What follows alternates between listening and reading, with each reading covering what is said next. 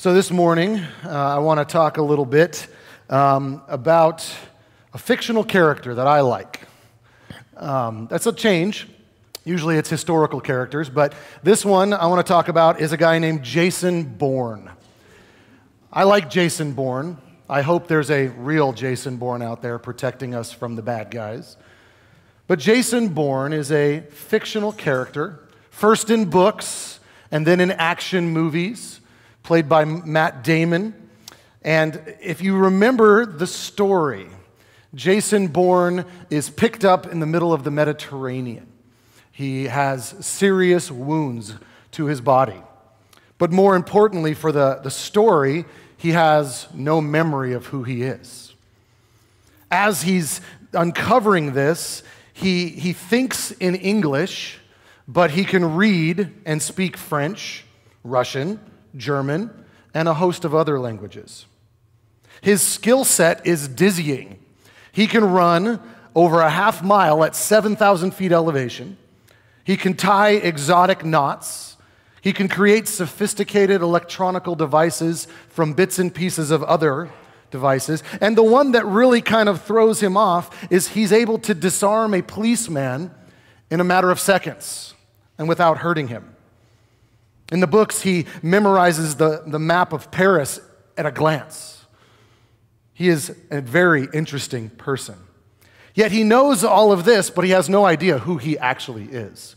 And of course, if you've, if you've seen the story, you know there's layers to that. Just learning that he's Jason Bourne doesn't help because that's not really his name. He actually had a different name, and there's all this spy stuff. But as the audience, we wonder who this guy is. And why is it that there's a group of people trying to kill him? Well, long before Jason Bourne came along, the gospel narratives had a similar question Who is this guy, Jesus? And why is it that people are out to get him?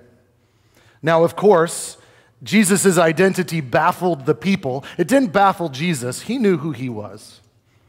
But indeed, during this part of his life, he has all these skills that he puts out there, and, and people go, well, Who is this? Why, why is he doing this? Does he have the right? Jesus has been claiming authority, he's been teaching with authority.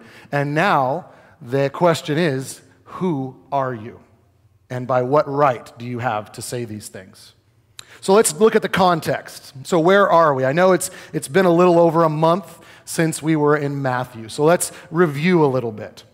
Okay, so we are in what would be called Holy Week. We don't necessarily call it that, but it's the week of Jesus' crucifixion and resurrection.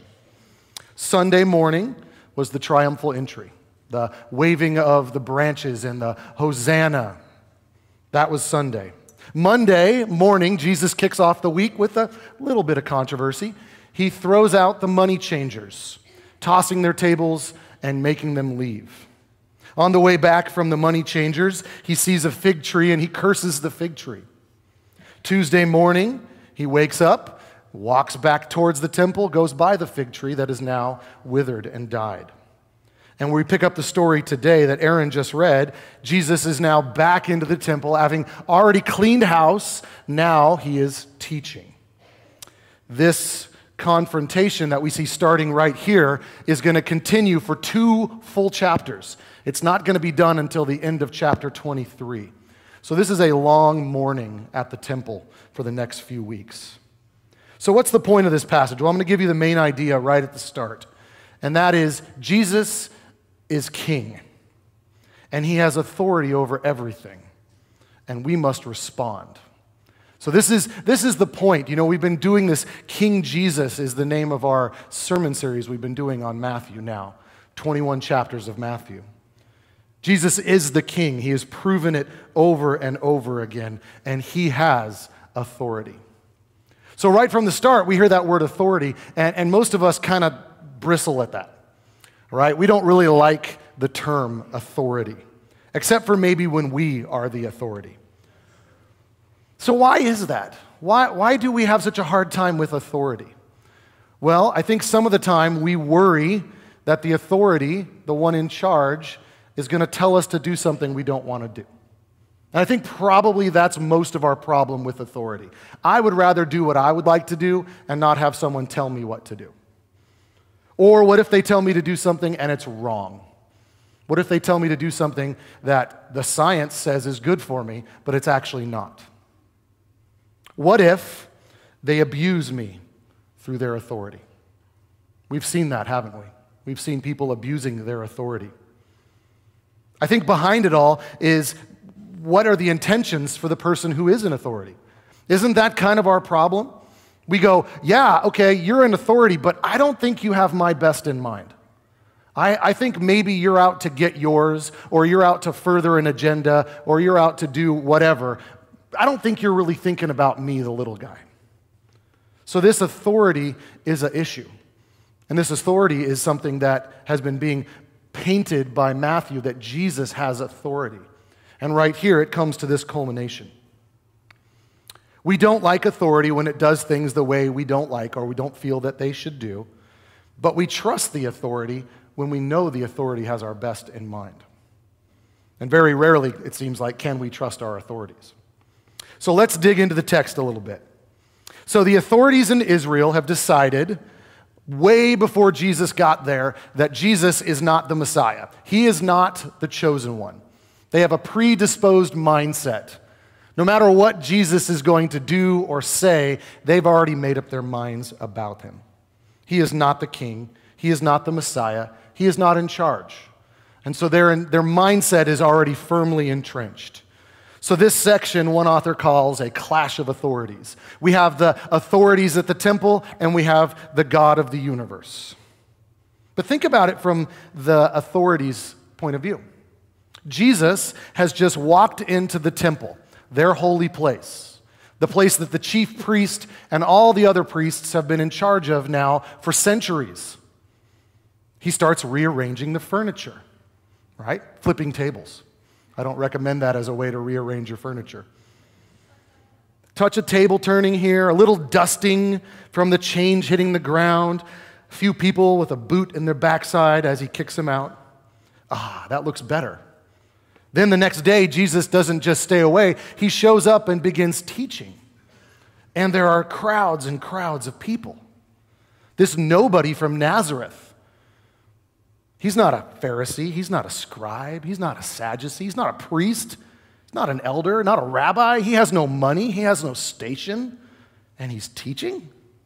Now, we don't know what Jesus was teaching, but I bet you it sounded something like this Blessed are those when others revile you and persecute you and utter all kinds of evil against you falsely. Rejoice and be glad, for your reward is great in heaven. Or maybe he said something like this Destroy this temple, and in three days I will raise it again. Whatever he is teaching, it's not helping his case. The authorities don't like him. So you can kind of see that they're going, Who is this guy? Right?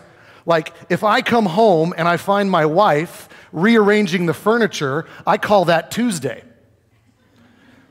If I come home and I find one of you there, I'm going to go, okay, what are you doing? Seriously, I mean, I like you all, but really? What, what's, do you have permission, right? If I find a complete stranger in my house, I'm calling the police. So the, the, these guys, they're going, what makes you think you have the right to do this? So this starts us in verse 23. When he entered the temple, the chief priests and elders of the people came up to him as he was teaching. And by what authority, they said, are you doing these things? Who gave you this authority? So Jesus has entered the temple. He has, he has come to the temple. Notice he did not come in and overthrow the Romans like they had hoped. Instead, he goes straight to the temple. Judgment has begun in the house of God. And you remember the temple is this gigantic, several acres flat area. It's the centerpiece of Jerusalem. The outer courts are where the Gentiles were. That was where the, the money changers were. And Jesus has cleaned them out. Then there's an interior where the women could be. And then the interior of that is the holier place where the sacrifices would be. And then inside the building is the places where only priests could go. And the Holy of Holies, where the Ark of the Covenant would have been. This is the temple. Now, this time of year is the Passover. So this place is jam packed It's full of people. There's no social distancing, there's no worrying about space. Everybody is crammed in. This place is full. Mark 11, which is the companion passage along with Luke 19, says that Jesus walked around. So he's just walking around and teaching. He's not stationed somewhere and people are coming to him. He's just walking. So some people are in line to sacrifice their, their, their temple sacrifice, and they're hearing Jesus go by teaching them. He's teaching and preaching. It says he taught about the gospel, taught about the gospel and the kingdom. Luke 19 says the people listened carefully, and then they show up. One author calls the chief priests and the elders the truth squad. This group shows up. So, who are these people? Well, the chief priests, these were the people that ran the temple, they were the bosses of the temple. Okay, there would have been a current chief priest known as the high priest. There would have been past high priests. These would have been the top of the line, mostly Sadducees. But these priests didn't always get along because one chief priest would do it this way, high priest would do it that way, the other one would do it this way. So imagine if you're at home and you get a knock on the door. And at the door, the door opens and in walks a man in black. You're going, ooh, aliens. No, not that kind of man in black.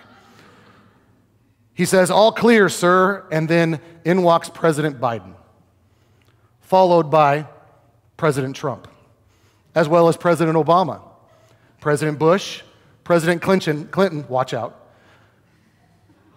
They all walk, sorry, that was, that was bad. Um, they all walk in the door and they sit down and they say, Hey, come here, sit down. We need to have a chat. Now, if you're in a room with all of those guys and they're all in agreement about something you did wrong, better watch out. Because those guys don't agree on much of anything, do they? So these are the this is what this is what Jesus is having. He's having Ananias and Caiaphas and any of the other high priests. They all show up and they're all, what are you doing? You don't have the right. It's interesting to me how the enemies are able to get together to fight against the truth, aren't they? Have you ever noticed that? In the Bible, the Pharisees and the Sadducees, the Pharisees being the kind of lay leaders, and the Sadducees, the high muckety mucks, and the Herodians and the Zealots and the Essenes, you don't need to know those. It's not on the test. All of them get together, and what do they all have in common? They hate Jesus. See, we're going to see that there are always groups of people that are all against Christianity that will come together to fight against Christians. They all had divergent views, but they all had one view in common, and that was that Jesus was not their Messiah. See, the false religions can get together to point out that the true religion is not true. So the, the, the, chief priests get together. Again, a crazy grouping. And then along with that, you have the elders of the people. Now, this doesn't just mean people that are older in age. What this means is this means the wealthy. These are the wealthiest of the people. They're the ones that pay for the high priest, uh, his, his running for office, if you will. So these are the people behind the scenes the Rothschilds, the Morgans, the Rockefellers, anyone with money who is funneling it in. So you imagine this crew coming to you. Even if, I, even if it, you know, even if we look at just the presidents, I mean, we, there would be a, an awe, but then having rich people showing up, landing in their helicopters, coming into your little house and going, we need to have a chat, there's gonna be nerves, but we don't see this from Jesus. See, Jesus tells us that this is gonna happen. Matthew 16, 21. He tells his disciples, from this time, Jesus began to show his disciples that he must go to Jerusalem and suffer many things from the elders and the chief priests and the scribes and be killed, and on the third day be raised. Again, they didn't believe that, right? Remember, they were like, oh, yeah, whatever, we all die someday, right? That's not where, they, where he's at. That's not where the, the, the disciples are at. But yet, Jesus is saying, this is coming. So, this authority, this word authority means right or permission. Who gave you the right? They're asking for credentials. Can we see your diplomas? Can we see your um, CVs? Can we see where you're at? Actually, Jesus has already done this, hasn't he? When he, when he kicked out the money changers, he doesn't say, I am doing this. He says, I am doing what the Bible told me to do in Isaiah and in Jeremiah. He's appealing to Scripture. Chief priests and elders go, Yeah, yeah, uh, yeah, okay, yeah, we all agree with Scripture, but what gives you the right? Jesus is like, I already answered that. Scripture. They ask him, Who gave you the right? Specifically, what right do you have? This is a pretty common refrain, isn't it? They're asking about turf, not mission. They're asking about credentials, not justice. They want to know what is your source of authority? Ironically, they shift from what's right to who has the right, what's true to proper procedure. Oh, if you're going to teach in the temple, well, you have to have this and this and so on. Ironically, the Jewish leaders have missed the point of the cleansing of the temple. If you remember, the cleansing of the temple was, he says, this isn't to be a marketplace, this is a place of prayer. And of all the people in the temple that should be focusing on the purpose of the temple, it's the priests. And they're not doing it. J.C. Ryle says, Observe how ready the enemies of truth are to question the authority of one who does more good than themselves.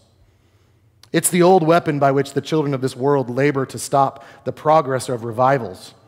It's the weapon which was once brandished in the face of reformers and Puritans and Methodists of the last century. It's the way the enemy tries to stop revival. Well, you can't speak, you don't have the right fill in the blank. Now, lest you think that those things are not important, I'm not up here saying that seminary degrees and diplomas and things like that don't matter. But what I am saying is, is that here in this situation, Jesus is not worried about credentials, he's worried about truth. Those things do have value and they are important. But in this place, they are wielding it as a weapon to keep the truth at bay. And that's the same thing we need to be on guard for. Just because someone has a bunch of letters after their name doesn't mean they're wielding the truth. That's why God's word is so powerful. And we have the Holy Spirit inside of us to help us see the truth that's there. So, Jesus, his success means nothing, his cures mean nothing. We shouldn't be surprised at this because, like Ecclesiastes says, there's nothing new under the sun. So, this is not really a question, this is a trap. It's a trap. They think they have Jesus trapped. Because if Jesus says, well, it's my authority, they're going to go, nope, we're the authorities. And notice it too, and I just noticed this as I was reading it. In, in verse 23, it says, the elders of the people. See, that's their authority. Their authority is the people have given it to us, therefore we have the right. If Jesus claims that he got his authority from God, they would call him blasphemous. But Jesus answers their question with a question their dilemma with a new dilemma. Because the root problem is they don't want to acknowledge Jesus' authority. There's nothing that, that he can do that will make them say, You are God. Honestly, I, I, I questioned over and over again what were they hoping to accomplish here? Why were they asking this question?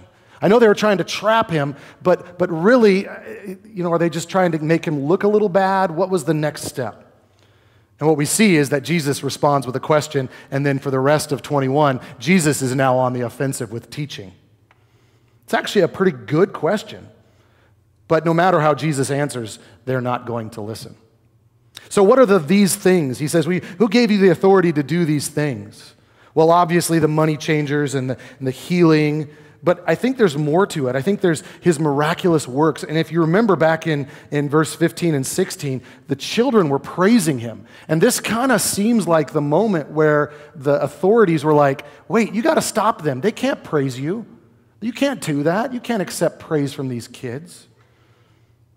Jesus is clearly saying and showing he has the authority, he has the power. He's saying, God has approved this, and I am going to continue. So let's, let's look for just a second before we get into our next verse. Throughout the book of Matthew, Jesus' authority has been on display. The first place he had authority over was nature. We saw that just with the fig tree, right?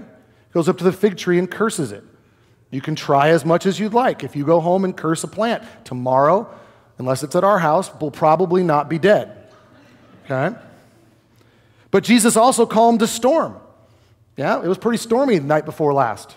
I woke up at 3 a.m. I couldn't go out there and go, stop. It didn't listen. Living creatures.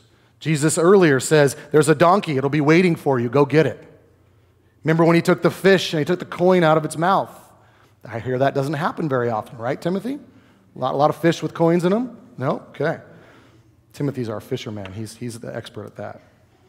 Sickness. Matthew 8, leprosy. 19 times Jesus heals people that are sick. We don't have that ability. Death. Jesus heals, brings Jairus' daughter back to life. Matthew 12, Jesus casts out demons into pigs. Also, not something we should even attempt to do, nor could we do. Matthew 13, Jesus says, I will send angels. Remember in the Bible, every time an angel appears, people fall down like dead people because they're so terrifying. Jesus says, Yeah, I send them, I tell them where to go. The law of Moses, Matthew 7, you've heard it said, but I say to you. So Jesus has exercised authority throughout the book of Matthew nature, living creatures, sickness, death, disease, demons, angels, the law of Moses. See, the thing about it is, is Jesus can say he has authority, but authority without power is not really authority. And Jesus has both. And so the authorities at this time go, You don't have the right. You have the power, but you don't have the right. And then look at verse 24. Jesus answered them, Let me ask you one question. If, I, if you tell me the answer, then I'll also tell you what authority I do these things. Now, teachers in Jesus' day loved this method of teaching. It's called the Socratic method, where you ask questions based on Socrates, where you would just continue to ask questions to dig deeper. And so this would not have surprised them. It wasn't rude. Jesus wasn't being a jerk here. Instead, he just did what they expected. But they did not expect this question. Verse 25 The baptism of John, from where did it come? From heaven or from man? Now, Jesus' genius is on display here. He takes this and turns it right around to say, let's see how you do with determining real authority. Where did it come from? Now, when it says baptism of John, he's not talking about a singular baptism. He's talking about all of John's ministry. Where did it come from? Jesus is saying, if you're not capable of figuring out where John came from, there's no way you can figure out where I've come from. He says his authority comes from the same place. Now, the people at this time thought John was a prophet, they, they, they believed that. Not only that, but Herod thought John was a prophet. Remember back in Matthew 14, crazy Herod, he doesn't want to touch John because the people think he's a prophet. So there's, a, there's this view that John is something special. He's not normal. So look at the rest of verse 25. And they discussed it amongst themselves, saying, If we say from heaven, he will say to us, Why then did you not believe him? But if we say from man, we are afraid of the crowd, for they will hold John as a prophet. It says they discussed amongst themselves. It's the Greek word dialogion, which means dialogue. They had a discussion. All right? They had this discussion going back and forth. They talked it out and they went, ah, gosh, we're in a pickle. There's really no way to answer this. And it really shows their heart condition, doesn't it? See, one of the things that we need to be able to diagnose in ourselves is when we respond to Jesus' authority like these men, we are not where we're supposed to be. So there's four ways that they respond in this just short verse. The first is unbelief. That they, they did not believe in what John was doing, and they definitely did not believe in what Jesus was doing. See, their hearts were hard, their hearts were stone. And so, because of that, even when there were facts in front of them, they couldn't see them. They did not believe. The second thing we see is that they're very pragmatic, aren't they? Pragmatic just means doing something that leads to a good result. They go, We're of the people, and so if the people get mad, then we're in trouble, so let's not make the people mad. They wanted to make people happy. We see this today with preachers and teachers who tickle the ears of people, telling them what they want to hear instead of what the word of the Lord says. They read the crowd right, but they still won't believe it. Proverbs 29 25 says, The fear of man lays a snare, but whoever trusts in the Lord is safe. Later in Matthew 22, the Pharisees say, You know, Jesus, you don't worry about anybody else's opinion. And they were startled by that because they worried about Jesus, worried about opinions of the people. So we see they were unbelieving, they were pragmatic. Does this make the most people happy? And then, third, they were imperceptive, they were blind. They were not able to see what was right in front of them.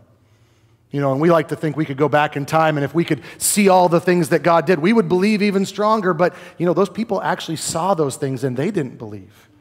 There's a blindness there. So much so that even if Jesus says, Here's all the miracles I've done, I'll do a couple more for you. And by the way, I got this from God, they're going to go, Nah, I don't think so. I don't, I don't think so. I can't see it. I don't, so no, it's not from God. They were blind. And then last, they were hostile. They were hostile to Jesus. This question, this attitude of, hold on a second, stop your, I mean, they, he's teaching. They interrupt his teaching to say, by what authority do you do this? This is not a oh, raise your hand and then Jesus calls on you kind of situation. They've shown their cards.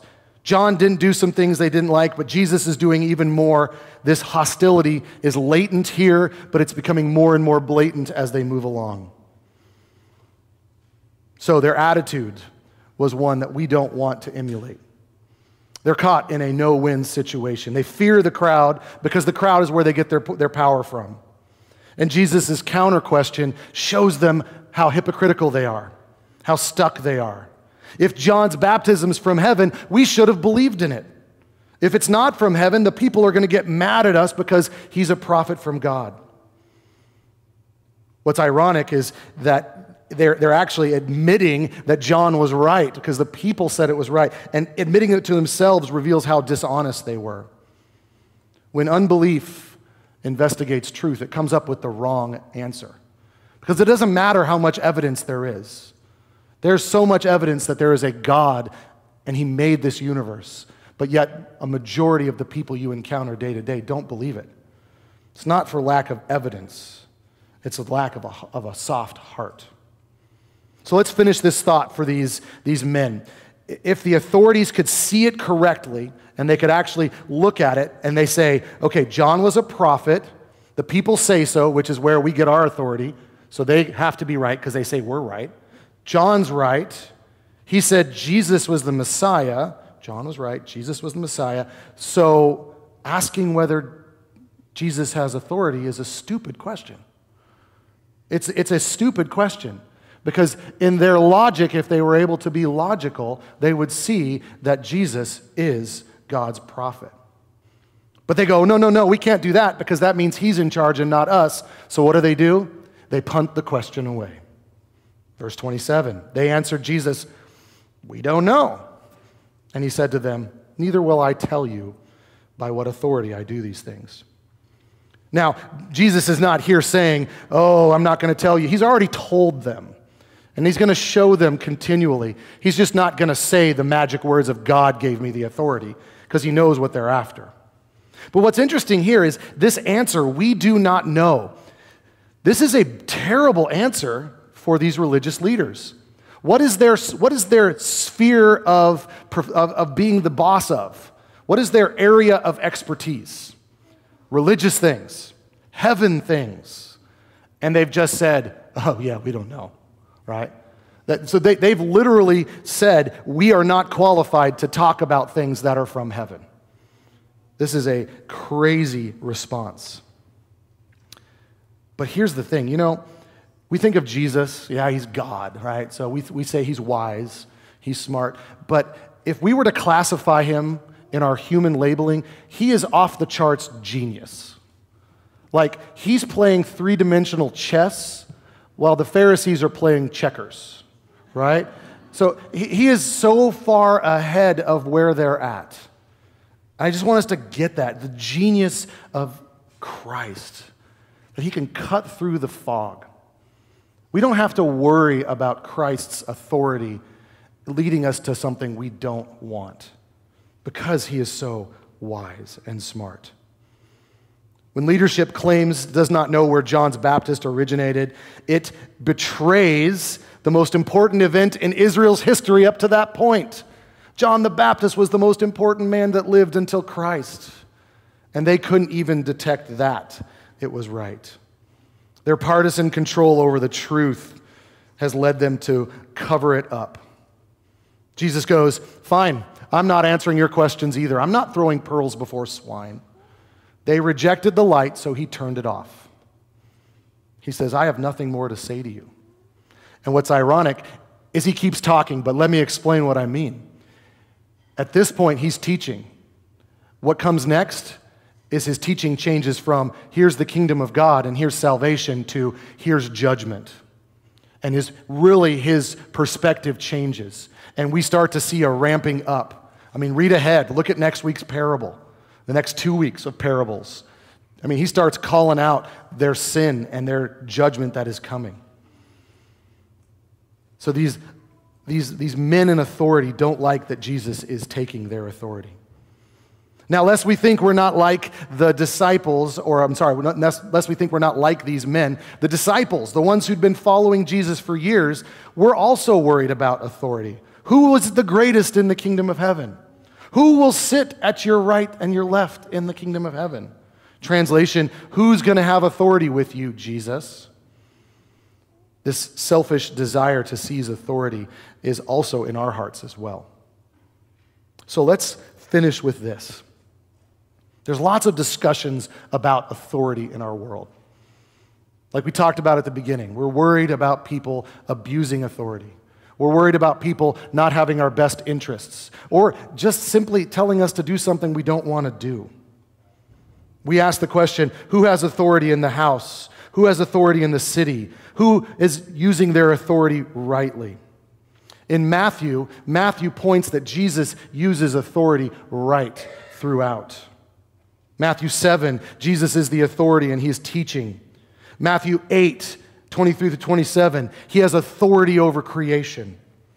Matthew 9, authority to forgive sins. Matthew 10, authority to heal and cast out demons.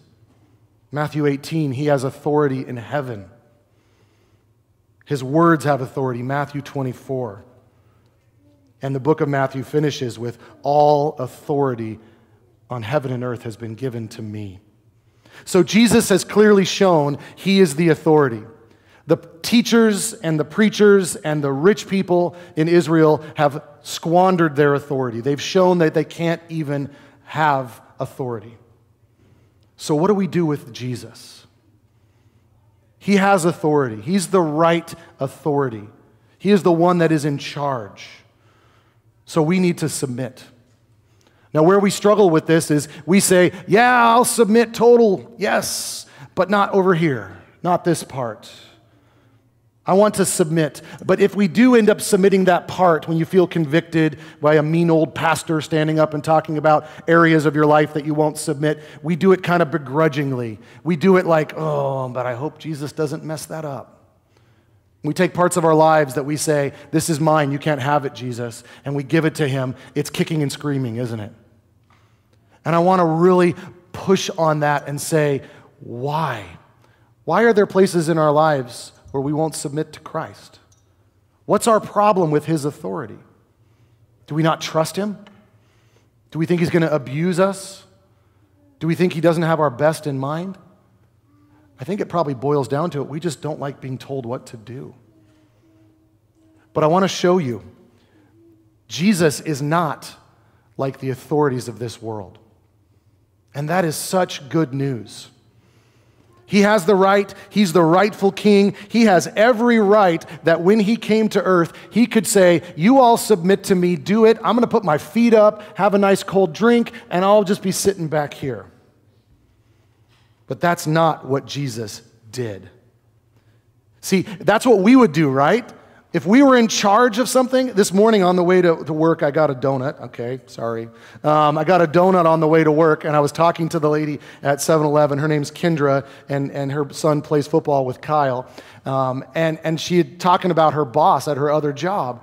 And he says, It's amazing. She says, I never see him work. All he does is sit around and talk about television shows. And I said, Well, isn't it good to be the boss? And she said, Yeah, I can't wait till I am.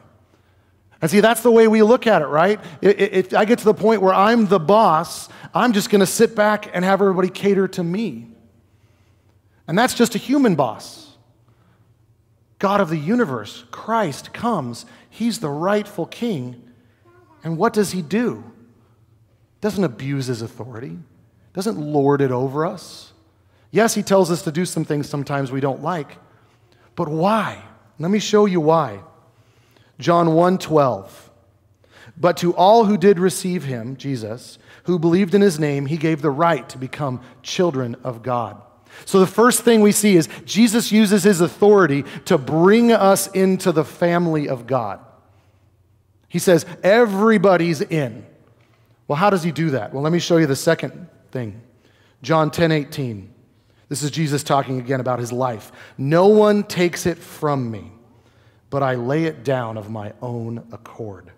I have authority to lay it down, and I have authority to take it up again. So Christ, in his authority, doesn't lord it over us doesn't say, you must submit, get over it. He says, yes, you must submit to me, but I am going to come and I'm going to lay down my life. I'm going to take the authority that I have over my life, I'm going to lay it down, and then by my authority and power, I'm going to take it back up again so that you don't have to die for your sins, so that you can have everlasting life with Christ. This is how Jesus uses his authority. He lays it down for me.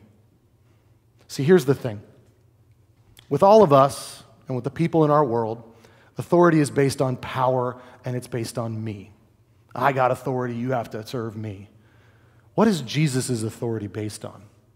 It's based on love. That's what makes all the difference, doesn't it? Jesus' authority is based on love. And he loves us, not because we're great, but because he is the epitome of love. And he lays down his life for us.